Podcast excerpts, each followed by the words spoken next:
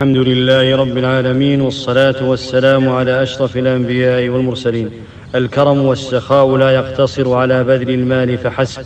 بل مفهومهما أوسع وصورهما أعم وأشمل. كل يجتهد على حسب طاقته واستطاعته.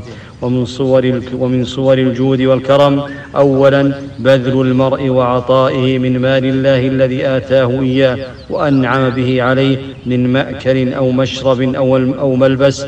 قال تعالى ويطعمون الطعام على حبه مسكينا ويتيما واسيرا. ويقول عليه الصلاة والسلام ما من يوم يصبح العباد فيه إلا ملكان ينزلان. فيقول أحدهما اللهم أعط منفقا خلفا. ويقول الآخر اللهم أعط ممسكا تلفا رواه الشيخان. فمن أراد أن يبارك له في رزقه فلينفق على الفقراء وفي مشاريع الخير. ثانيا بذل المرء من علمه ومعرفته ونصحه فالكريم من لا يكتم علما ولا معرفة بل يعلم الناس ويدلهم على الخير.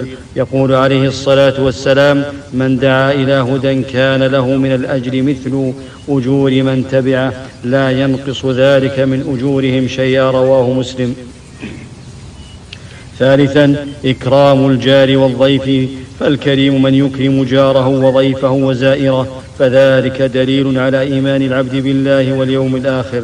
يقول عليه الصلاة والسلام من كان يؤمن بالله واليوم الآخر فليكرم جاره ومن كان يؤمن بالله واليوم الآخر فليكرم ضيفه. متفق عليه. رابعا من أعطاه الله منزلة فجاد بجاهه وشفع لعباد الله عز وجل عند من يشفع عنده من الناس فيمشي في مصالح الناس ويتعب في في مساعدتهم ويسهر من أجل معونتهم ويسعى في خدمتهم. يقول عليه الصلاة والسلام كل سلامة من الناس.